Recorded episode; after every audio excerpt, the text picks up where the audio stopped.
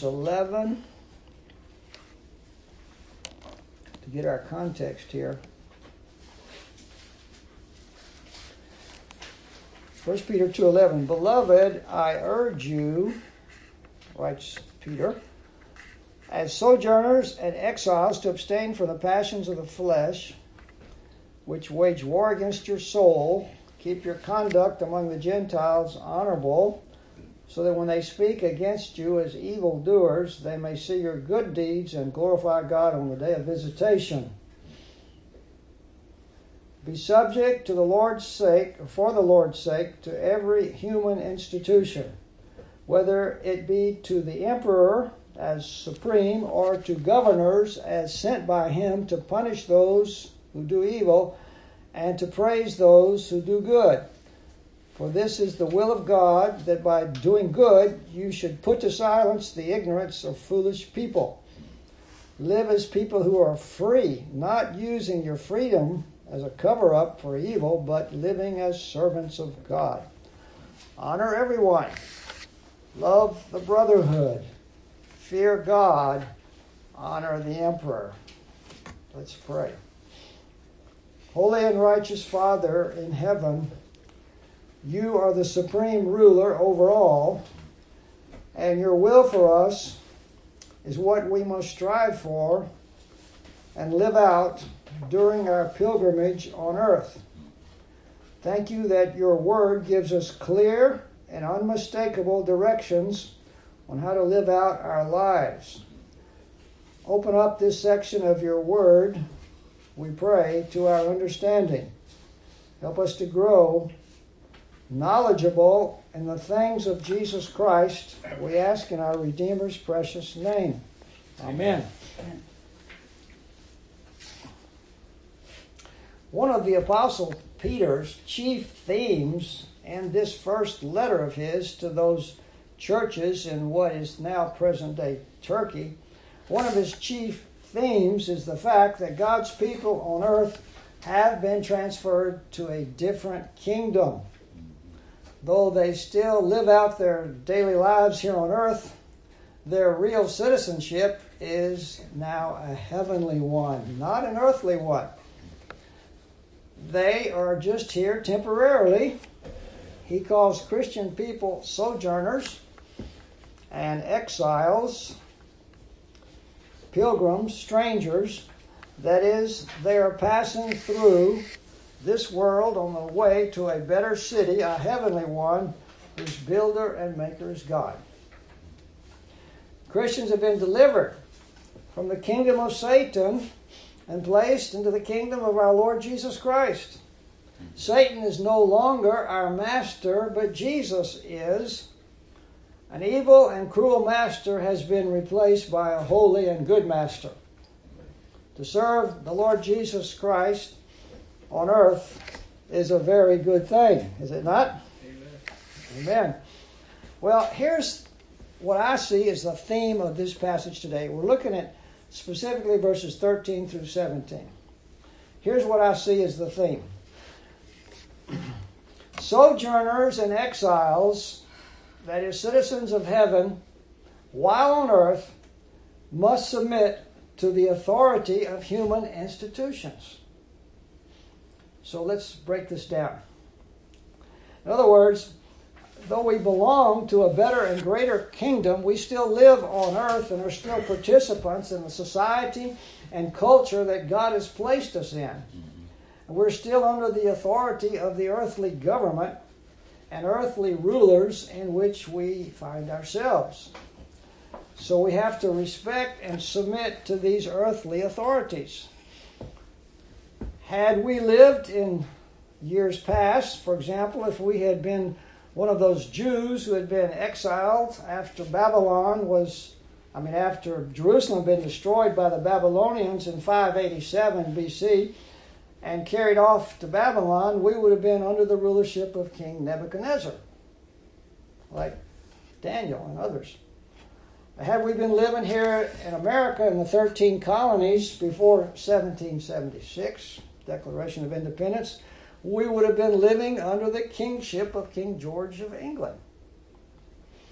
Had we been a Native American of the Aztec tribe living in central Mexico in 1519 when Hernando Cortez came in and conquered the Aztecs, our king would have been Montezuma II of the Aztecs.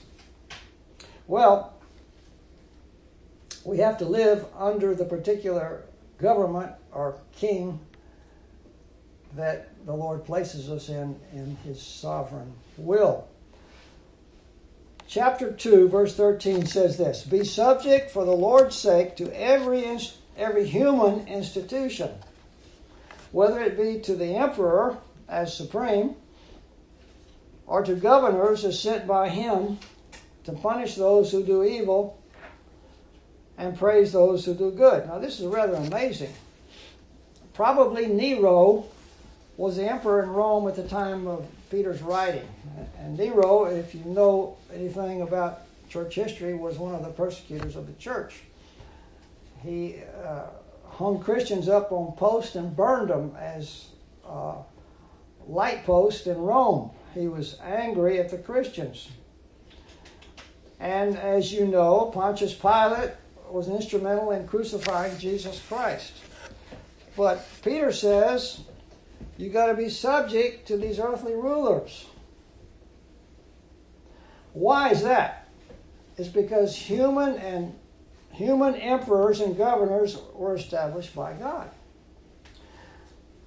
It's no accident who becomes president of this country or prime minister of a nation. We may not like the particular leader of our nation, but ultimately it's God who places that person in that position. We have to recognize God's sovereignty and his purpose in all of this. Now, a very enlightening passage on this whole concept is Romans chapter 13, verses 1 through 7. Uh, and we read it earlier, but let me just point out some things about that passage. It says, Let every person be subject to the governing authorities. Okay, everybody. Nobody's exempt from that.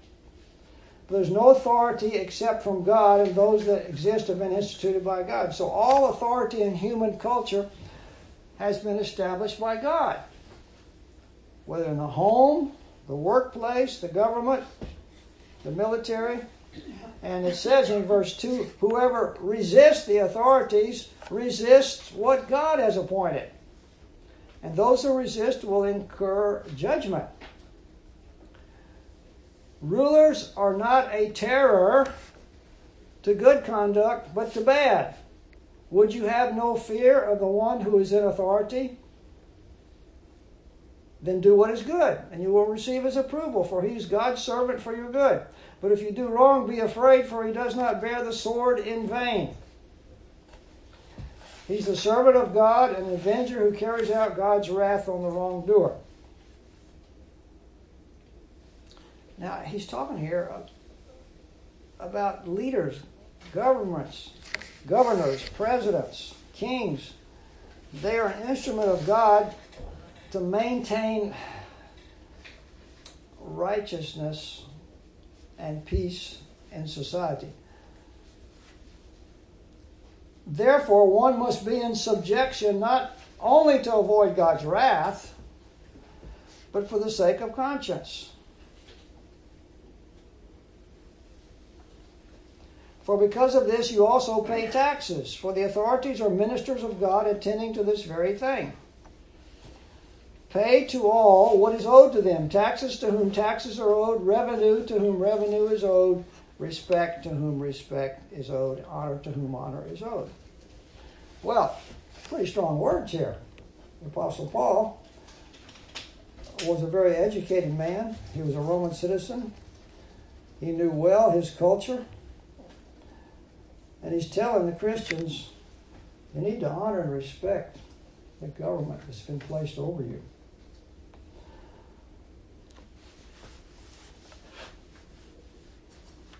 We have an obligation to respect and submit to earthly rulers.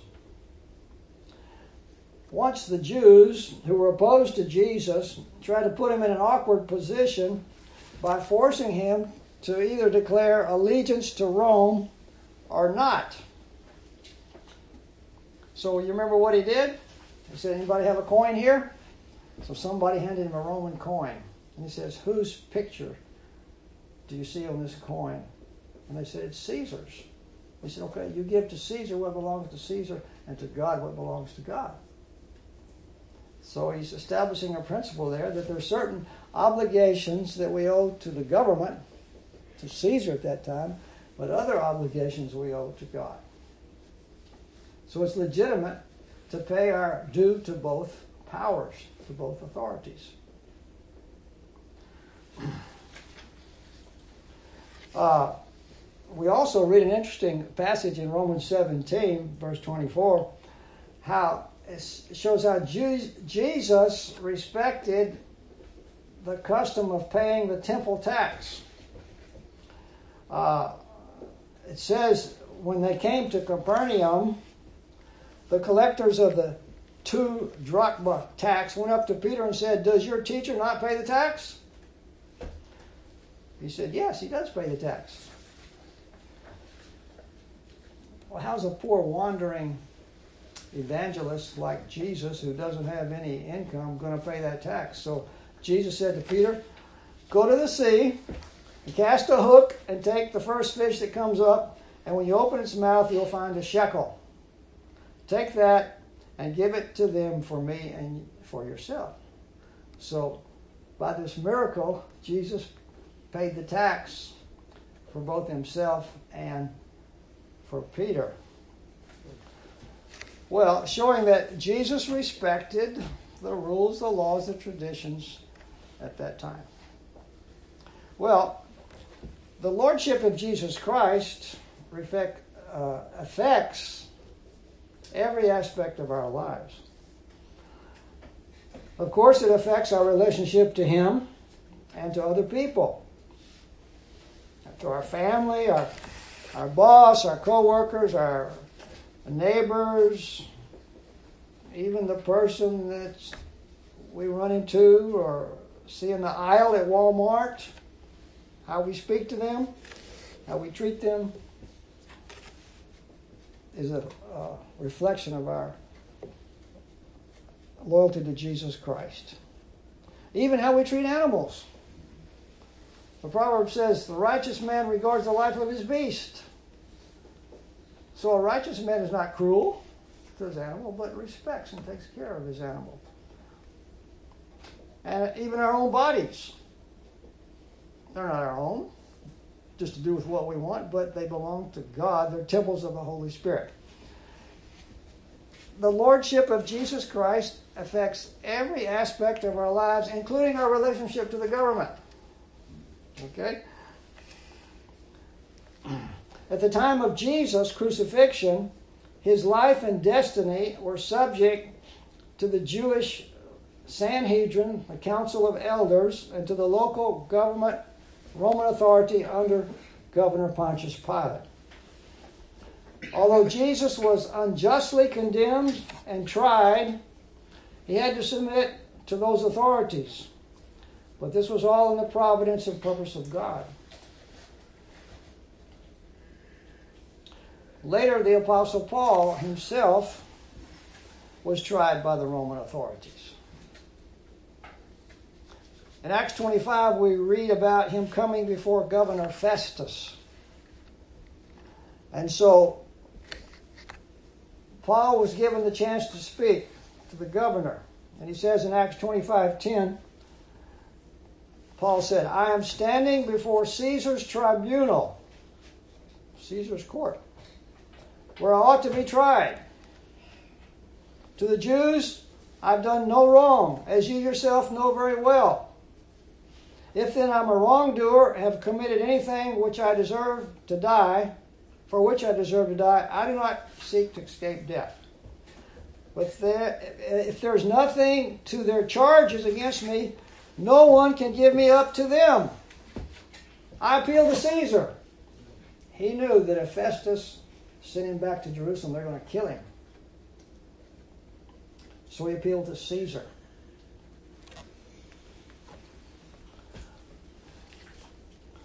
You see, Paul knew the Roman government, he knew the rules.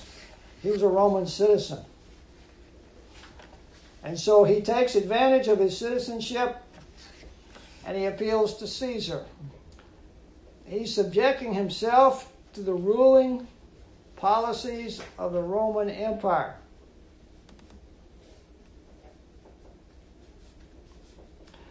Verses 13 and 14 say, Be subject for the Lord's sake to every human institution, whether to the emperor or to the governor. At the time that Peter was writing this letter, Nero, as I mentioned, was probably the emperor of the Roman Empire. When Jesus was crucified, Caesar Augustus was the Roman emperor. Well, Peter tells the Christians to be subject to these human, uh, human institutions. There's two major purposes for them being subject. You see, the Roman governors were appointed by the Roman emperor to punish those who did evil and praise those who did good. This is not a bad thing, it's a good thing. Is it not? But sometimes it didn't work out that way. In the case of Jesus, Pilate, the governor, he knew Jesus was innocent, but he yielded to the pressure of the crowds that were screaming out, Crucify him!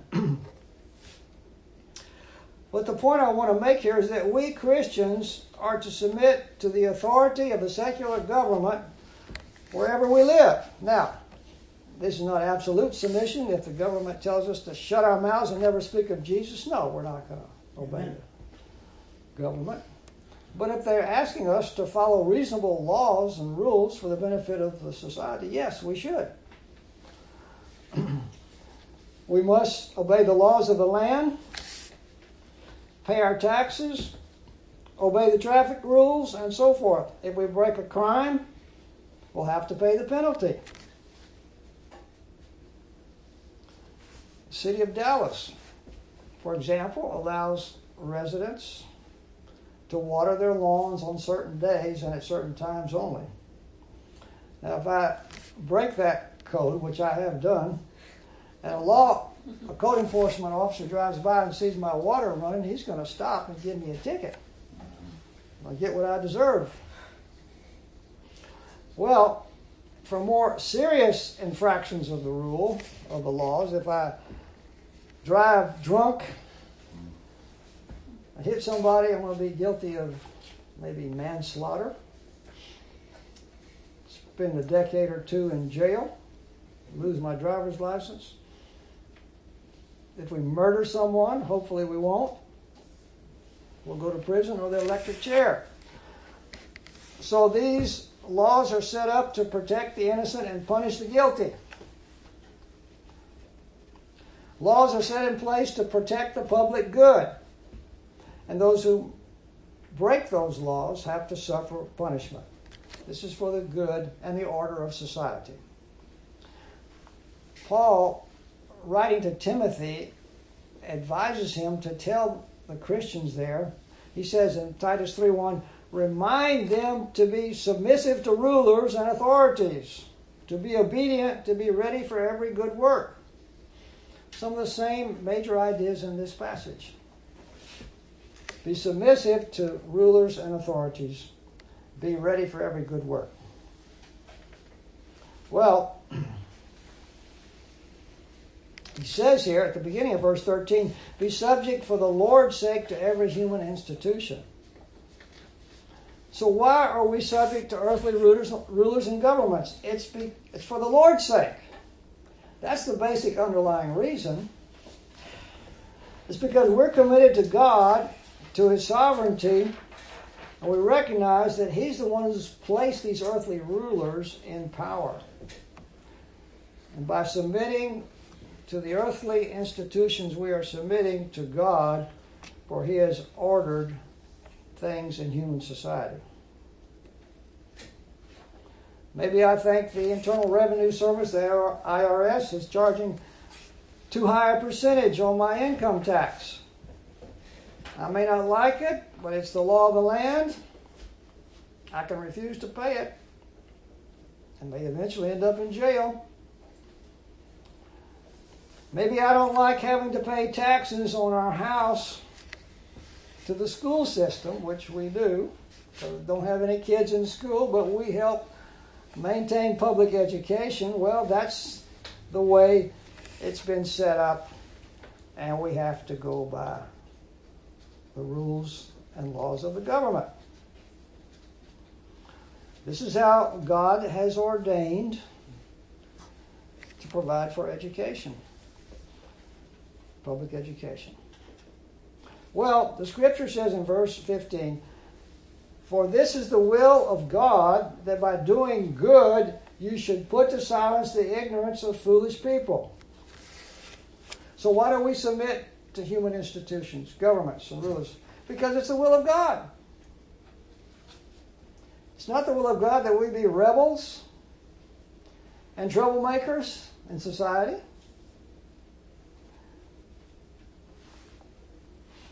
Now, what follows here is a, a indication, a, a, a, enumerating of several ways that Christians do the will of God.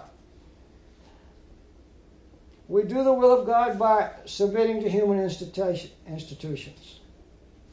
Another reason we submit to the will of God is to silence the ignorance of foolish people. Foolish people had been slandering the Christians, accusing them of all kinds of evil. They're accused of being atheists because they didn't worship the Roman gods.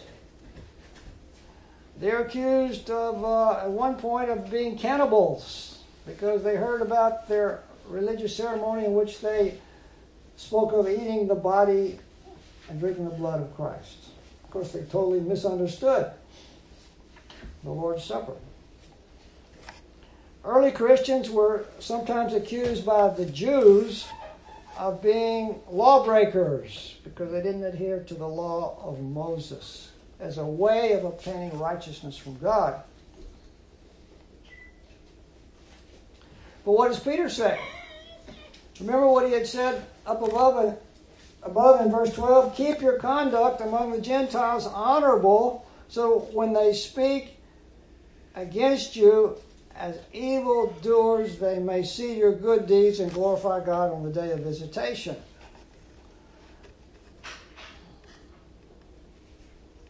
So, we should live our lives with honorable conduct, even though people may accuse us of some kind of evil, because in time the truth will be known. You can't keep the truth hidden under a bushel. By submitting to the rules and laws of our society, we prove that we are law abiding citizens. We were not disruptive to society, but we're upholders of the laws and rules that we must all live under and operate under for the common good. If you go to Walmart and buy alcoholic drink, you have to show them your ID, no matter how old you are. That's the law. Why is that law? It's because they don't want young people to be getting alcohol because they tend to be irresponsible and drive crazy and cause wrecks. Yesterday, when I was there, there were a couple of 60 year old men. They were buying some alcohol. And so the young uh, guy working at Walmart had asked them for their ID, and they were all laughing about it. Like, you don't think I'm old enough to drink? And so, but that's the law, and so it has to be done. Now, verse 16 tells us another way in which we live for the will of God. It says, Live as people who are free, not using your freedom as a cover up for evil, but living as servants of God.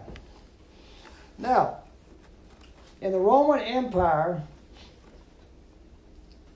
slavery was a part of society. Very common. So when a person was freed from slavery, I mean, it was a fantastic, life changing event. And sometimes a freed slave would stay and work for his former master. So he became a servant rather than a slave, a change of status. So we Christians have been freed from the captivity of sin and placed under the lordship of Jesus Christ as servants of God.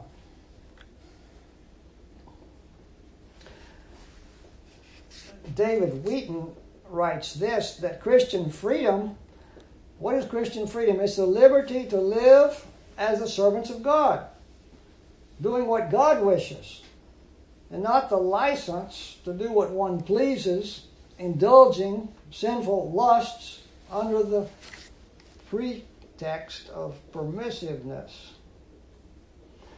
Martin Luther said this A Christian is a perfectly free Lord of all, subject to none, subject to nobody.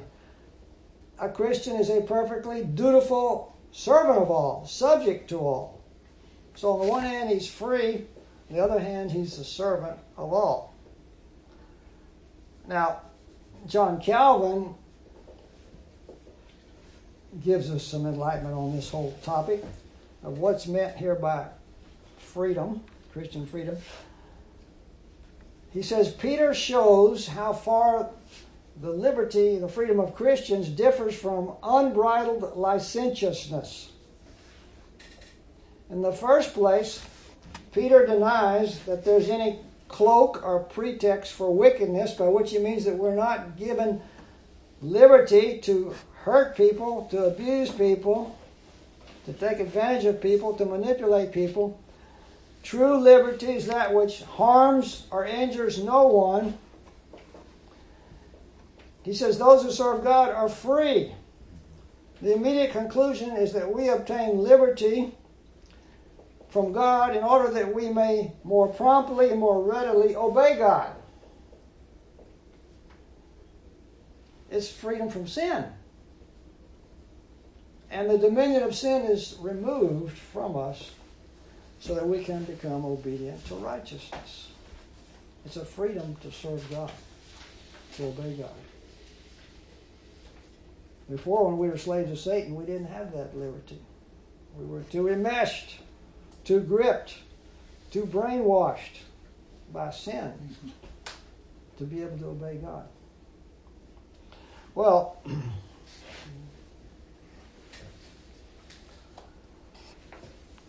Jesus said in Matthew 5 Do not resist the one who is evil. If anyone slaps you on the right cheek, turn to him the other also. If anyone would sue you and take your tunic, let him have your cloak as well. If anyone forces you to go one mile, go with him two miles. So the Christian is free to return kindness for abuse. We're not free to sin. We're free to live righteously before God. A holy life. This is a great freedom, a great liberty. Hallelujah. Amen. By the grace and power of God, we can live a life separated out from the sins of the flesh, sins of the world, sins of the devil. You see, along with sanctification automatically comes rather, along with justification, automatically comes sanctification. It's all part of the same package. The justified person is a sanctified person and one who is growing in sanctification. Because we're being set aside by the grace and power of Almighty God to be His own special children and to reflect Him more and more in the world as the Word of God works in our minds, renewing us and helping us to become more like our Savior. Paul tells us in Galatians 5:13, "For you were called to freedom, brothers. Only do not use your freedom as an opportunity for the flesh, but through love serve one another. So we don't use our freedom as an excuse for sin, but we serve one another in love.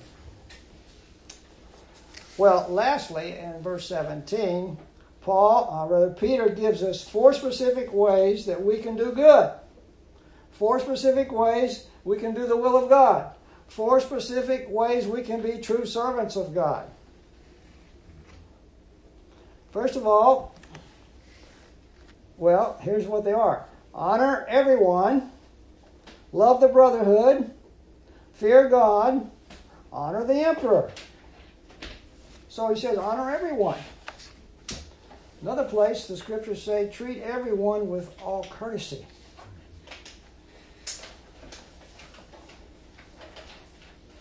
Even the beggar that comes up to you at the parking lot of Walmart and is dirty and unclean and as for money, we treat them with courtesy. Everybody. The rich and the poor. Honor everyone because every person is a creation of God Almighty. He says, love the brotherhood. Interesting here, he doesn't say love the brothers, love the brotherhood, love the community of faith. Yes, we do love one another specifically, but there's a love for the group, for the church,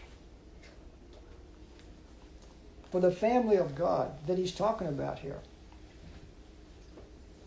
We love the church. We love the people of God.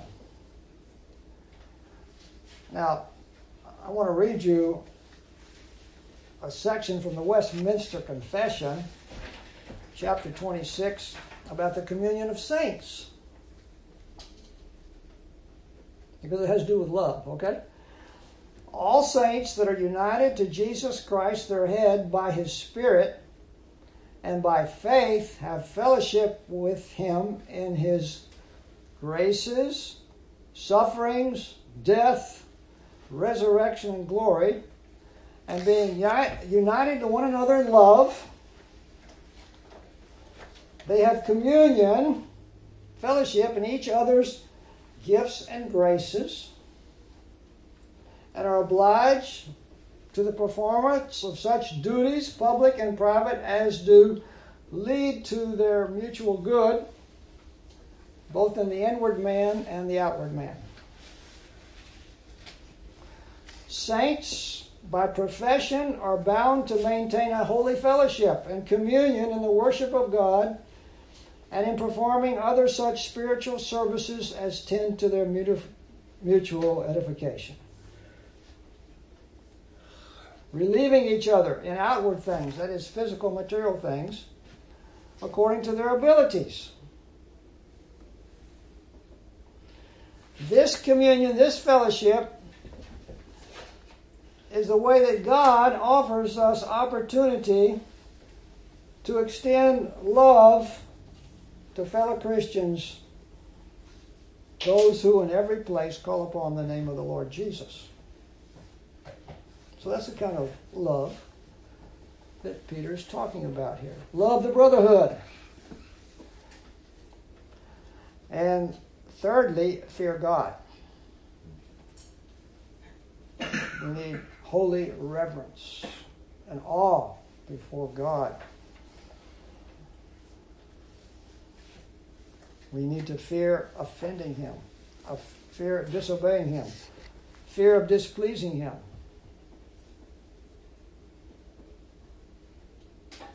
And then, fourthly, honor the emperor. We may not like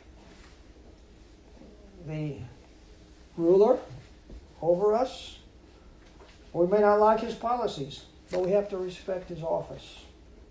We have to follow his rules and laws as they work for the good of society and culture.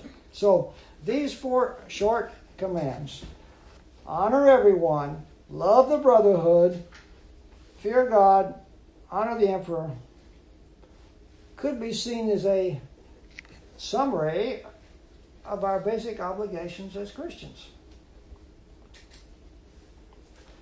You know, when the Jerusalem Council in Acts chapter 15 sent a letter to the Gentile churches telling them four practices they had to abstain from.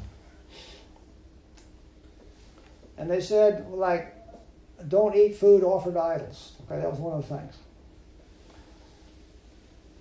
And then they signed the letter saying, if you keep yourselves from these, you will do well.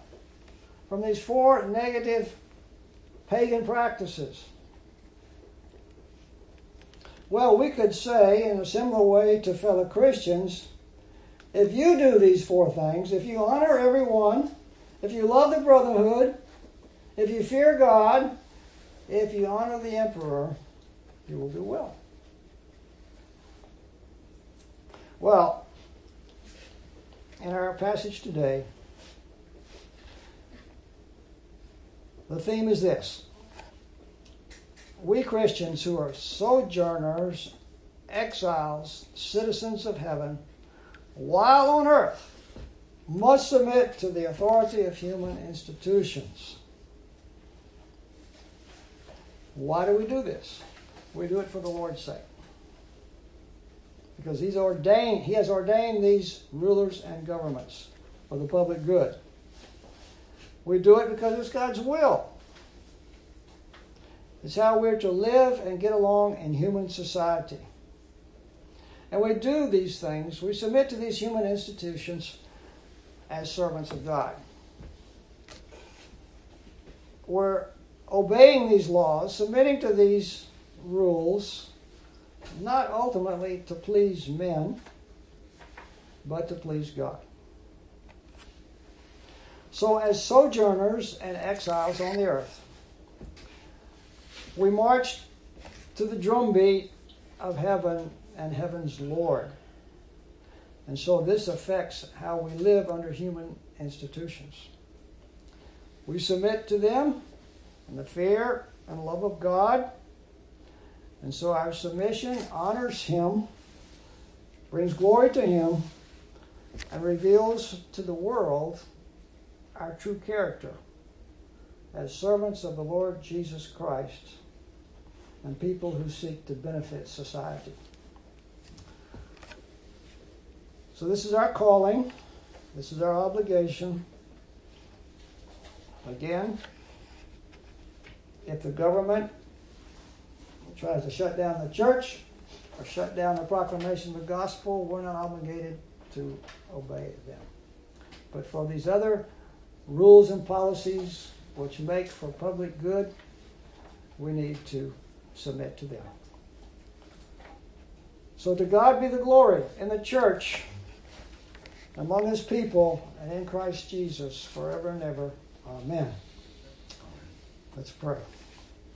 We thank you, our Father, that as citizens of this world and yet citizens of heaven, the roadmap is laid out for us how we are to respond to the rulers, the human institutions in which we live. We pray, Lord, that we would be respectful citizens, people who honor you, and our relationship to the government and to the political leaders. We thank you, our Lord, that it's really to you that we are submitting to your sovereignty and governance of the world through human institutions. It's to you that all glory belongs. And so, Lord, we seek to